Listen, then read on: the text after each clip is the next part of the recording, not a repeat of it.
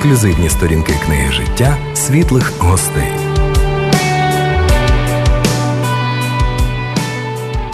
Дорогі радіослухачі, я вітаю вас в рамках програми Світлі гості. Як ви знаєте, це програма про те, як Бог діє в житті простих людей.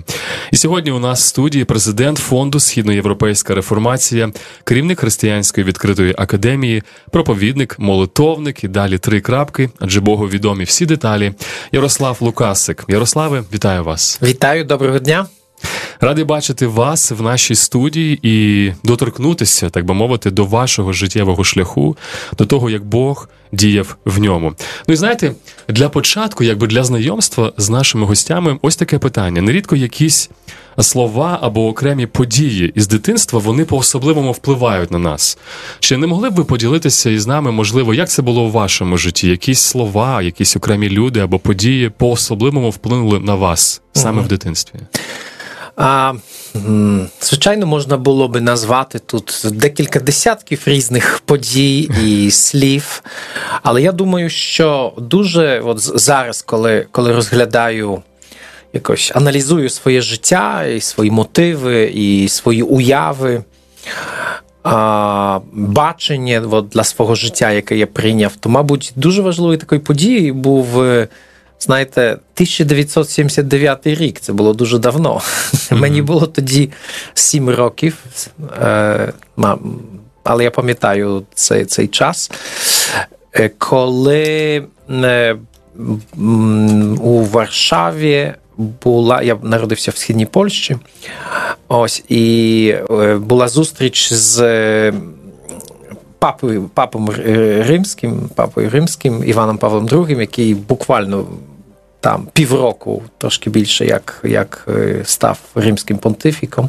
Він дуже харизматична особа. Я вірю, що, хоча я євангельський християнин, протестант, е, не за, ну, не, не, зав, не, не завжди позитивно відносився в історичному шляху до інституту папства, якщо вже на те пішло. Але от Іван Павло II дійсно вірю, що, що дуже духовна людина. Ось він приїхав, і в Варшаві була зустріч така, ну такі зібрані велике людей, на якому було там, мабуть, мільйон людей. Ось я пам'ятаю його слови, які він, його слова, які він сказав: «Е, нехай зійде твій дух і відновить обличчя землі, цієї землі. Ось, і рівно, знаєте, рівно рік після цього відбулася подія, яку ніхто не очікував в часи ще глибокого комунізму, такого комуністичного бетону, часу часів Брежнєва.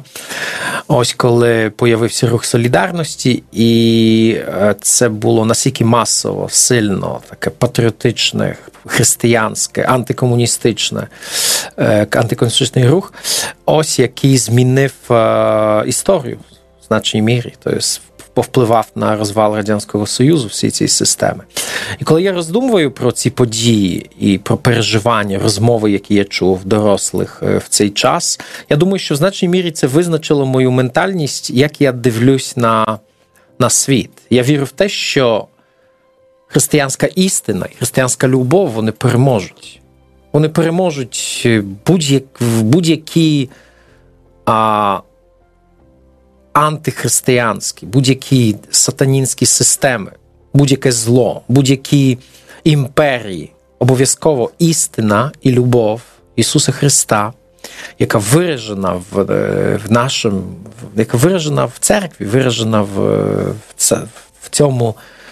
Е, Божому народі, який тут є на цій землі, вони обов'язково переможуть. І знаєте, коли зараз дивишся на всю цю ситуацію, яка є, да, от, ну настільки морок кругом. От Коли аналізу, коли е, я аналізую події, бачимо, як піднімається імперія, так? і не тільки імперія, там ціла ціла група різних імперій. Бачимо, як цей християнський захід він все слабкіший і слабкіший, і як він сам відмовляється від Бога, так, різко. То іноді приходить ну, такий великий сумнів. І тоді мені дуже приємно згадати оцей момент, коли я побачив Оці слова, які потім стали фактом протягом наступних 10 років. Бо в 89-му році до 91-го вся ця система, яку Рональд Рейган назвав імперією зла, вона розвалилась, і це відбулося. І я вірю, що це відбудеться. І ще ми побачимо великий тріумф добра, правди і справедливості. Ось тому так. Мабуть, міг згадати ще якісь інші слова, але зараз в контексті, так скажемо, певних песимістичних новин, які ми чуємо постійно, то мене мене надихає саме саме, саме оці події з мого життя. Прекрасна деталі з вашого життя, яка надихає і оживляє надію. Чомусь згадалися слова Ісуса, який казав у свій час своїм учням: не бійтесь, мале стадо, тому що батько благоволив дати вам царство. Дійсно, ми міримо в перемогу світла над темрявою, і завжди за ніччю приходить ранок. Дуже цікаво, ви сказали, я маю бачення на своє життя або міркую у світлі бачення, міркування на своє власне життя. Мені здається, це взагалі добре, коли людина має якусь ціль, розуміння, бачення, куди вона прямує. І зараз ви є християнином, як ви сказали, але ми знаємо, що люди не народжуються християнами. Мабуть, ця подія якось вплинула точно на ваше е, майбутнє життя. Але Ярослав, поділіться, ось е, це був якийсь окремий момент, можливо, період, завдяки якому ви повірили в Бога, так прийняли християнство. Як це було у вашому mm-hmm. житті? Ну, звичайно, я все своє життя вірив в Бога. Ніколи не було мене хвилини, щоб я посумнівався в тому, що він є. На мене його його існування є настільки очевидним. І не тільки існування Бога, але й все християнське вчення, воно є настільки глибоко раціональним. Що я не знаю, мій, мій розум, він, хоча я постійно аналізую, я більшість кого читаю, я читаю різних світських філософів. Е, від е, там якихось раціоналістів до Ніцше. А, і чи там постмодерністів різних, і чим більше читаю, тим більше переконуюсь в тому, що що християнська істина є єдиною правдою. Е, Ось е, тому тому це це таке. Але, звичайно, в моєму житті була така особиста зустріч з Ісусом Христом, коли мені було 14 років. Я попав на такий кемп, і там е, вночі я, я відчув таку присутність Ісуса і віддав йому своє життя. І, в принципі, ну, з цього часу нічого не змінилось. То це така почалась певна лінія в моєму житті, в якій я знаходжусь зараз. Дивовижно, особиста зустріч з Ісусом Христом. Пролунали ці слова, і звісно, це для мене теж щось близьке. Я вірю, що для багатьох, хто нас бачить, це теж щось таке знайоме. Знаєте, особиста зустріч, духовна зустріч з особистістю Ісуса. Але можливо, ті, хто зараз нас дивляться, для них це щось поки що незнайоме, і ми вас заохочуємо також шукати і наближатися так до пізнання Ісуса Христа. Адже Він сказав про себе, що я шлях істина і життя. Ніхто не приходить до Бога батька, як тільки через мене. І багато хто із нас переконався дійсно, що через Ісуса ми дійсно з'єднуємося з Богом Творцем, Богом любові і Богом надії. Ярославе. Е, цікавий шлях, так ми починали з дитинства, якісь деталі життя, шлях віри. І ось зараз на даний момент ви являєтеся президентом фонду Східноєвропейська реформація. Як ви дійшли саме до цього етапу, так або до цього періоду? Ну і чим займається цей фонд взагалі? Угу. Так, я коли відчув від Бога покликання, десь в 17 років. Е, то зрозумів, що я повинен е, проповідувати Євангеліє ну так, в мене стояв вибор, чи Білорусь, чи Україна. У мене був такий дуже глибокий сентимент до це, це саме цих країн, народів. Ось вибрав Білорусь, поїхав в Білорусь, був 14 років пастором церкві в Білорусь, заснував і пастором церкви в Мінську. Е, але наша церква, вона. Е, проводила, вона займалася тим, що організувала різні такі загальнонаціональні е, проекти, програми.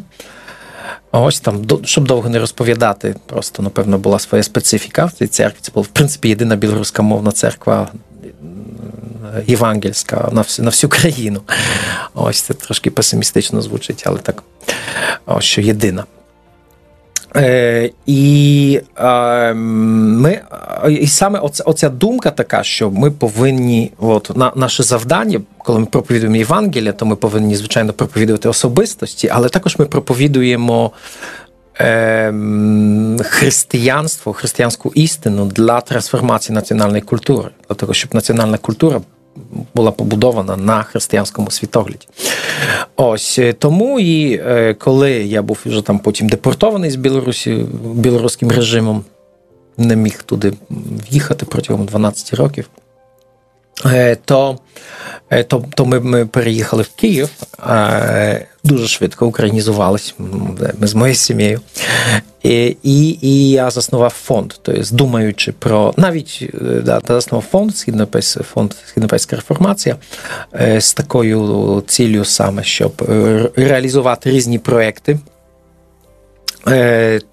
які, які могли би впливати на національну культуру, на життя суспільства. Ось тому і зараз цей фонд, особливо коли почалась війна, він став, так скажемо, дуже дуже потрібним. Тому на базі цього фонду ми зараз реалізуємо більше ніж 30 різних проєктів. Ось так. Е, ми знаємо, що один із інструментів впливу на націю взагалом, і, до речі, дуже цікавий момент ви підняли щодо. Е, розповсюдження християнства і особистого свідчення не тільки особистості окремій людині, так але і в перспективі, і в надії усвідомлювати і бажати саме трансформації національних масштабів. Мені здається, це дуже було прекрасно, коли ми виходимо на вулицю і знаємо, що наш ближній підтримує ті самі цінності і принципи, як і ми, саме божественні принципи, християнські принципи, які здається дійсно дуже ну важливі і можуть бути основою любого суспільства. Не кради, не бреши, ну і інші, які нам відомі. Це дійсно призводить до позитивних результатів завжди. І ось одним із інструментів впливу на націю світлі біблійного вчення завжди була молитва. Чи є у вас якісь проекти, чи можливо якийсь проект е, саме на основі, на основі цього фонду, який пов'язаний з цією дисципліною? Угу. Так, е, один із таких основних основних проєктів є саме проєкт. Так собі скажемо, поширення і фокусування молитви за Україну. Е, Зараз ну, зараз такий унікальний час, час, я би сказав, дуже драматичний. Люди переживають е, загрози різноманітного е, типу, е, переживають те, що майбутнє дуже невпевнене. Ми не знаємо, що буде через рік, через два. Тому люди звертаються до Бога. Тобто люди, я вважаю, що дуже відкриті для молитви. Тобто з досвіду власного спілкування чи свідчень інших людей постійно зустрічаю те, що невоцерковлені люди дуже готові молитись, але потрібно і їх повести в цій молитві. Потрібно їм дати певні, певні інструменти які їм допоможуть молитись. От скажу один приклад. От у нас є один із наших проєктів, до речі, ініційованим фондом Скінепейська реформація, це є Християнська відкрита академія. Це досить відомий проєкт зараз. Тобто більше двох тисяч людей десь навчалось е, в рамках цієї академії протягом чотирьох років останніх, коли вона була заснована в 20-му. Е, і, е, і пам'ятаю, одна сестра, от яка є студенткою, навчається у нас. Вона розказувала, що на річницю війни, початку повномасштабної війни, 24 лютого минулого року, вона сказала в своєму бізнес-колективі, що е, буде молитись і поститись за Україну. От ну, протягом цього дня, 24 лютого. Uh-huh. Та бізнес-колектив, в основному невіруючі люди, вони сказали, давай ми долучимося. Wow. Тільки покажи нам, як поститись, що нам що ми що нам робити, як поститись, тобто нічого не їсти, чи як.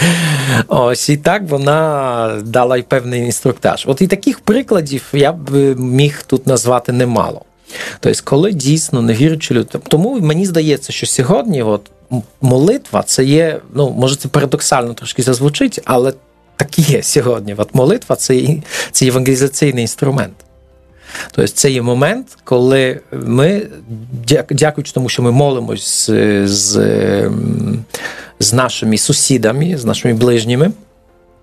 Молимось, ведемо їх в цій молитві, або даємо їм якийсь інструментарій. Наприклад, от ми в нашому служінні ми створюємо і е, друкуємо в великих масштабах молитовники. Так, от молитовники. От останній молитовник, наприклад, це і і, і при при тим ці молитовники, вони, ну, по-перше, допомагають людям молитись, бо це найважливіше сьогодні в так драматичний час, просто щоб був оцей зв'язок неба з землею.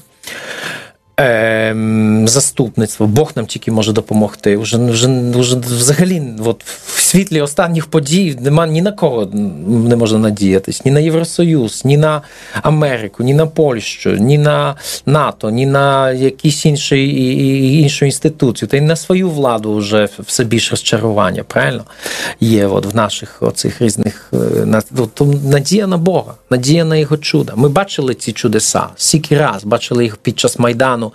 У 2014 році бачили це чудо в так званій битві за Київ. Правильно, коли оце було в, в весну позаминулого року. Е, ми бачили ці чудеса. Ми віримо, що Бог він спроможний їх продовжувати. Він він, він спроможний спасати нас е, надприроднім чином. Нам ну ми звичайно ми мусимо працювати, жертвувати, робити все, що що можливо від нас, робити речі правильно, але все-таки наша надія на Господа. Тому це молитва, от молитва, наш зв'язок, зв'язок нації з Богом. Е, але це також і і е, просвітний, він має просвітницький характер, да? тобто ця молитва. Тому що, наприклад, в наших молитовниках ми намагаємося показати, е, як сказати, е, створити молитви, е, в яких людина, от молячись, у неї появляється візерунок України з Божої точки зору, з біблійної точки зору. Да? Молитви за різні сфери, за різні аспекти життя е, народу, суспільства, особистості.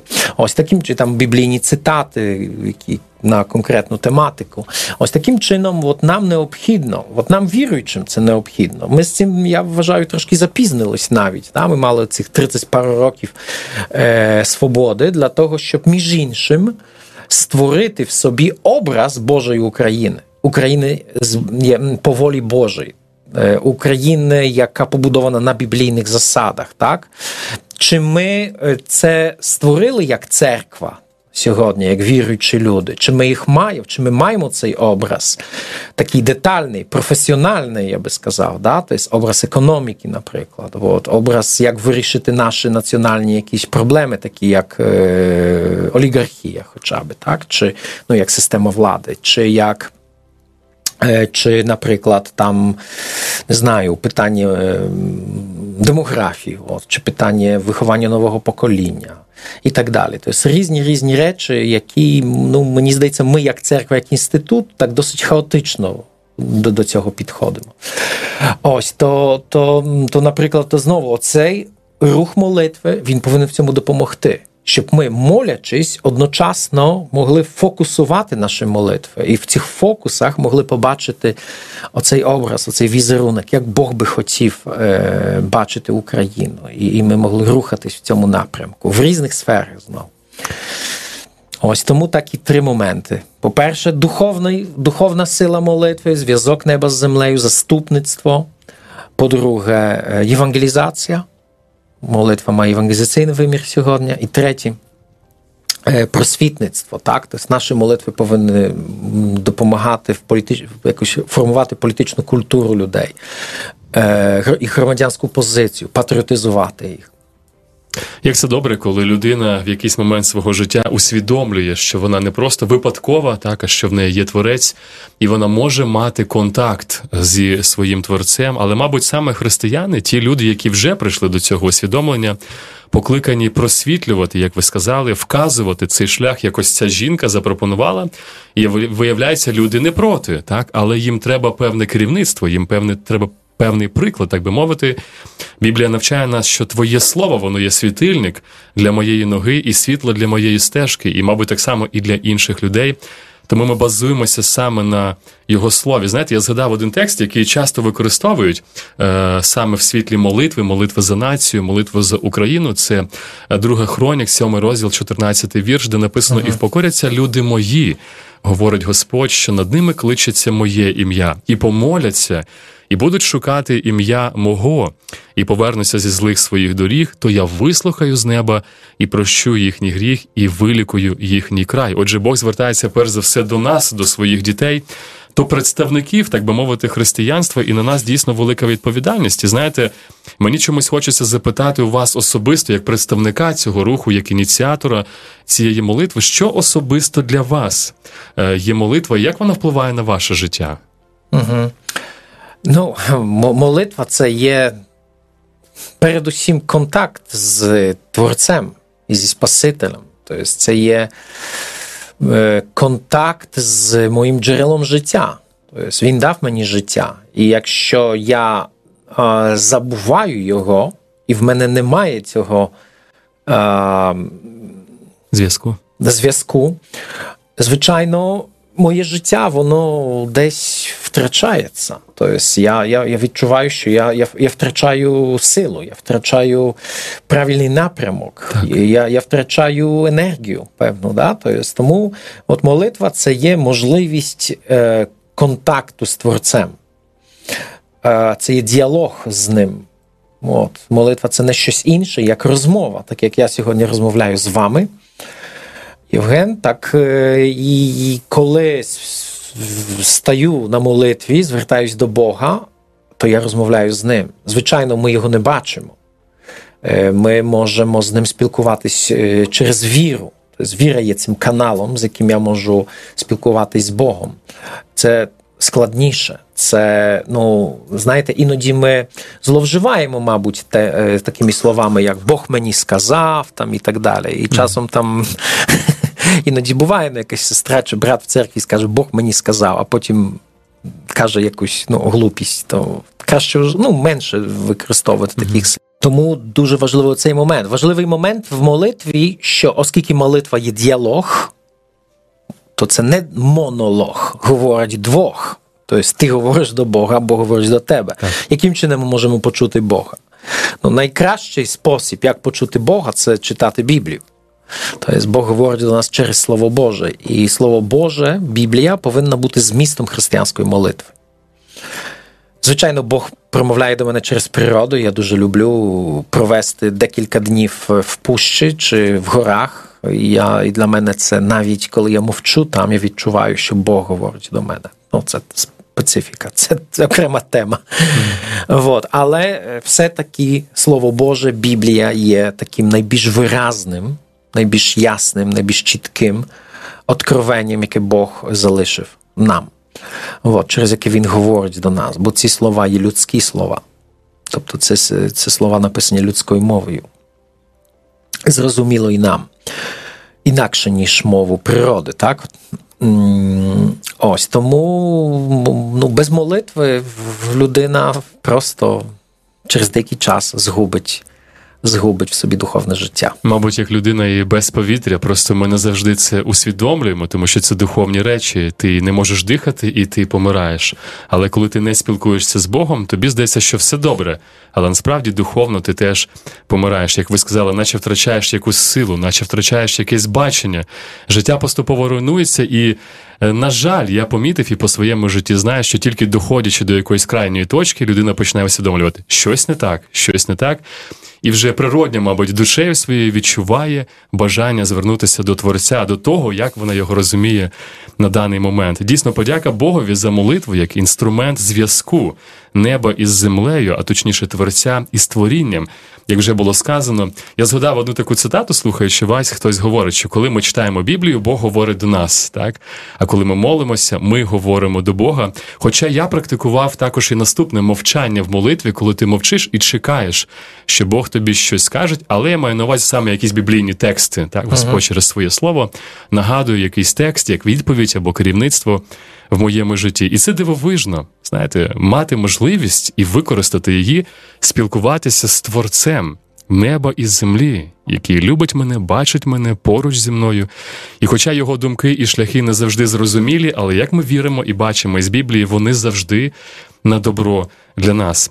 Ярославе, ви сьогодні згадували про відкриту християнську академію як один із проєктів східноєвропейської інформації цього фонду реформації. І я от дивився один із таких, якби онлайн зустрічей, і ви розказували там про принципи молитви за Україну, які, як я зрозумів, ви віднайшли, досліджуючи Біблію для себе. Ось чи не могли би сьогодні, тим паче, що наша тема дуже тісно пов'язана з молитвою, висвітити ці принципи для наших слухачів? Тим паче, що сьогодні для нас це дійсно ну, важлива інформація, певне керівництво мати. А що Біблія говорить про те, як молитися за країну? Uh-huh. Як молитися за націю? Можливо, ми почнемо, і ви поділитеся деякими принципами, можливо, всіма сіма Будь ласка. Ну, Біблія говорить нам, і в Біблії ми бачимо, що люди часто можуть молитись неправильно. так? Апостол як він про це каже: ви молитесь, але але молитесь неправильно. Тому і ваші молитви є неефективними. Тому тут дуже важливо, щоб е, наша молитва за Україну вона була, вона мала правильні фокуси, правильні, вона була правильно налаштована, мала правильну оптику. Ну і цю оптику ми, звичайно, знову знаходимо в Святому Письмі письмі і в певних очевидних таких духовних принципах, між іншим, в логіці і так далі. Ось тому, е, тому що які ці які ну давайте да вже сконцентруємося на них. Я думаю, що слухачі можливо зможуть собі дописати ще і сім ще інших принципів або 14. Ось тому да, ну перша перша дуже важлива така такий момент, е, як ми дивимося на, на духовні е, процеси і. Як ми молимось, тобто це це, це, є це є такий принцип, що Богові потрібні люди, тобто як Бог діє, Бог діє через людей. Бог буде спасати націю, е, передусім шукаючи певну критичну масу праведників в цьому народі. Тому для нас це дуже важливо, що е, Бог без нас не хоче діяти. Тому наша молитва повинна бути сфокусована на тим, щоб Бог підняв собі свій народ, щоб Бог зберіг собі свій остаток. Остаток, от це такий важливий мотив в старому заповіті, який повторюється і в новому, до речі, остаток да, Ізраїля. Тобто, оце, оце, оце певна критична маса людей, яка вірна йому. Ось і дуже е, прекрасний приклад, наприклад, молитви за е, коли Авраам молиться за Содом. Так, за що він молиться? Тобто він розуміє певні процеси, що духовні закони, які постійно нарушали содомляни, вони приведуть на них е, кару, кару суд. знищення, суд. Mm. Ну це звичайно, ми самі це бачимо. Якщо ми нарушаємо закони гравітації, то гравітація нас карає, правильно? Ось то, то так і буває в житті народів. Якщо народи, наприклад, е, ненавидять сім'ю. І дітей, як таких, просто не хочуть дітей, то через деякий час їх їх чекає катастрофа. Mm-hmm. От і демографічна криза в західній цивілізації це просто бомба замедлена, як це заповільненого дії. Ось який принесе дуже багато нещастя е, людям, які це будуть переживати ну, цю арифметику.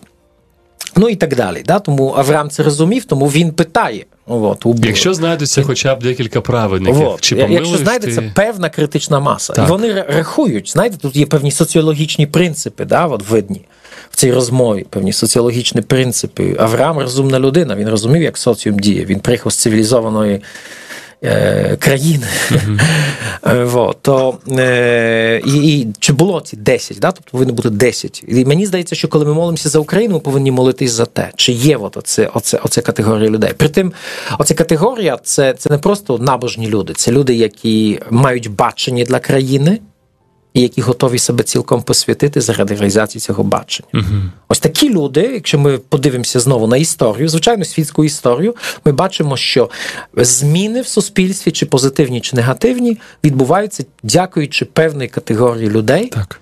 яка, які мають бачення для майбутнього і які готові себе посвятити.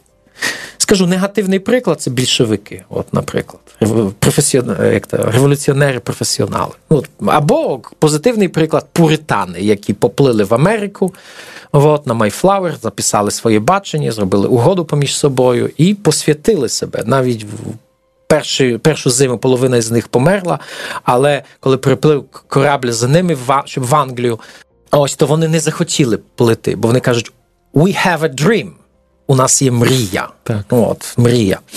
Побудувати місто на високій горі.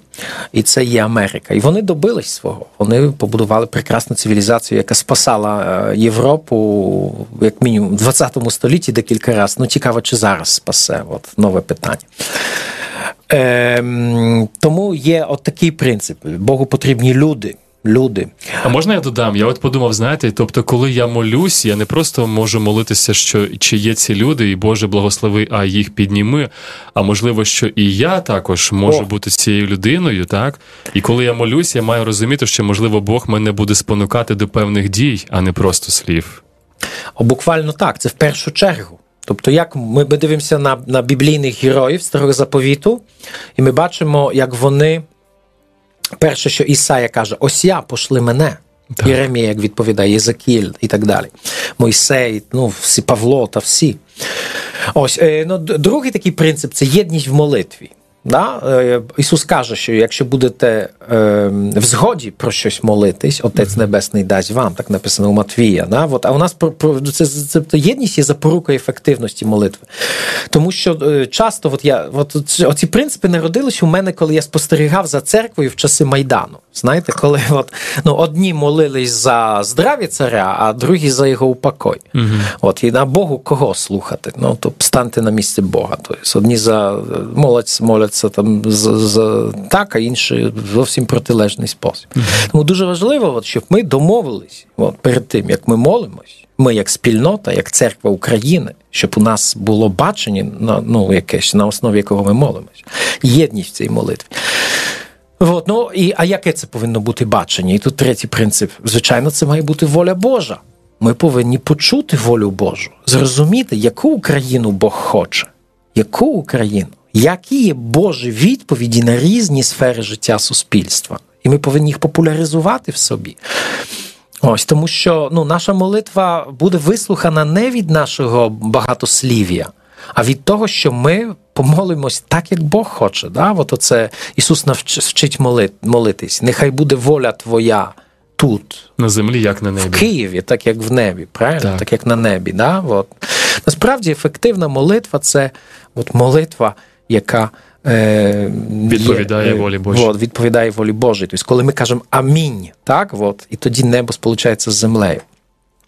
Е, Ось, е, звичайно, дуже важливим моментом таким от е, є є зрозуміти свою священничську функцію. Да? Тому е, як молились старозавітні пророки, як Даніїл, наприклад, молився, чи Неємія, чи Єздра, вони себе ототожнювали зі своїм народом. Чи Мойсей, так, от, який сказав: знищи краще мене разом з ним, бо, бо в мене нема життя, крім них. Тобто вони настільки любили свій народ, що вони себе з ним чітко ототожнювали. Тобто не я, а ми. Так? От, от таке повинно бути. Ми. От використовувати більше ми. Ми часто, знаєте, так от, ну зараз уже ні. Зараз оце ми є. Я я, я чую його в молитвах. Да? От Коли ми к церкву молимося, оце є ми, от народ. Сьогодні на ще звернув увагу, у нас ранкова молитва є така, от і теж хтось молився, так то це ми, що воно вже є присутнім. Але раніше було дуже часто люди молились, ну, етат народ, да? так, наче наче би трошки повторювали, як американський проповідник нас приїжджав і каже, this nation. От mm-hmm. так часто mm-hmm. кажуть. Ну, це трохи не неправильно. Да? Тобто ми повинні ототожніти себе з народом. Навіть якщо цей народ гріховний, як як Даніїл, да? він молився, да? сказав: ми згрішили. Ми згрішили. Так. Ми згрішили. Да? Тобто, Оце справжній священник. Священник, який представляє Бога перед народом і е, народ перед Богом. Єднає їх.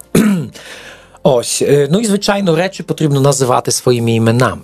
Дуже важливо. Тобто перед Богом ну просто казати правду, так як є, про свої національні вади, про реальні проблеми, е, ясно, чітко говорити, не визнавати, тому що Слово Боже каже, що якщо будете визнавати свої гріхи, то Бог е, простить Будучи вірний, простить. Ем, і на все потрібно, звичайно, дивитись через призму крові Ісуса Христа. Бо іноді, коли ми дивимося так, через призму свого власного розуму, ну то воно виглядає часто ну, насправді безнадійно. Знаєте, як хтось казав з українських істориків, ну історію України не можна читати без брому то краще замість бром, давайте ми візьмемо кров Ісуса Христа от, і подивимо її в своє життя, в свої, е, і через неї почнемо дивитись на все. І, і от, кров Ісуса Христа говорить про те, що насправді Бог може змінити тотально все. Він каже: якщо ваші гріхи були би як. Там, е, Як багряна, то я обілю як сніг. Як сніг, да, наприклад. Ось, і Ми бачимо це в історії різних народів, наприклад, в історії Швейцарії. От наскільки от реформація, тобто момент, коли народ прийняв Христа як і поставив його в основу свого національного життя. Ну я не ідеалізую, звичайно, але ж все-таки це відбулось, то то відбулись тотальні зміни в житті цього народу, який раніше, наприклад, був нацією наймітів. Тобто швейцарці славились тим, що матері висилали своїх синів воювати в якихось чужих інтересах за гроші, десь mm-hmm. на якихось чужих землях, не в своїх власних інтересах. Ось, а після цього. Через деякий час Швейцарія стає найбільш мирною країною в Європі, тобто, яка не приймає участі в жодних з європейських війн. Ось тому все це можливо. Бог тотально може змінити Україну, коли ми дивимося через призму Ісуса Христа. Ну і так як ви сказали, дуже важливо, от я би хотів завершити е, цей перелік цих засад. Тим, е, що ми повинні бути, якщо ми молимось, ми повинні бути готові до дії передусім я повинен бути готовим до дії. Наша молитва не є ефективною. Я думаю, що це пустий звін, коли ми не готові палець палець ударити для того, щоб реалізувалося те, про що ми молимося. Думаю, що ми після молитви повинні просто почати діяти, От, почати робити щось, хоча б на маленькому рівні, на моєму особистому рівні, щоб те, про що я молюсь, воно втілилось, воно стало фактом, воно стало життям. Дякую вам, Ярославе, за позначення цих принципів, які ви віднайшли. Ми розуміємо, що цей список може бути подовжений, так, але це дуже цінно, коли є сфокусований погляд і чіткі, якби позначки. Я просто з вашого дозволу прочитаю ще раз те, що записав. Отже, Бог діє через людей, у яких особливо є бачення і посвячення, щоб дійсно розповсюджувати Божу істину. І ми маємо це пам'ятати в молитві. Єдність в молитві це запорука ефективності. Молитися варто саме по волі Божій, яку ми знаходимо в священних писаннях. Дуже важливо ототожнювати себе з народом, за яким ми молимося, називати речі своїми іменами, тобто бути щирим і реалістичним на те, що відбувається, дивитися на обставини через призму жертви Христа. І останнє це молячись бути готовим до дії. Я вірю, що ці принципи, які сьогодні були висвітлені, зможуть допомогти нам, тим, хто дійсно приймає участь, ревний в молитві за наш народ, за Україну наразі, за різні його верстви і обставини, в яких ми знаходимося. І, можливо, для когось дійсно це буде дороговказом і навіть певним відкриттям і потішенням в житті. Ну що ж, ми на жаль, але підходимо до завершення нашого спілкування. І як часто ми робимо класично для наших гостей, пропонуємо так собі сказати вільний мікрофон. Знаєте, слово від серця до серця для тих, хто зараз. Нас чує, будь ласка, Ярославе, uh ваше послання слухачам. Ну, ми сьогодні говорили про молитву, тому, дорогі слухачі, брати, сестри, Е, всі, хто хто чують нас, я запрошую вас до того, щоб ми молились, щоб е, знову це не було якась ще одна інформація, яку ми почули в потоці, величезному потоці різної інформації, яку ми чуємо зараз в наш час. Е, але щоб ми, щоб ми насправді виділяли час, зупинялися протягом свого дня, коли прокидаємося вночі з різних причин щоб ми звертались до Бога, щоб ми волали до нього е, за Україну, за армію, за наші політичні військові еліти, за е, молоде покоління, за майбутнє України, за державні інститути, за людей, за людей, просто за людей, щоб Бог беріг нас, щоб він являв свої чудеса, і щоб він повів Україну в цей непростий час і дійсно явив свою велику славу і блага для наших ближніх. Нехай Бог благословить всіх вас. Дякую за цей спільно проведений час. Ви прослухали програму Світлі гості на Світлому Радіо. До наступних зустрічей.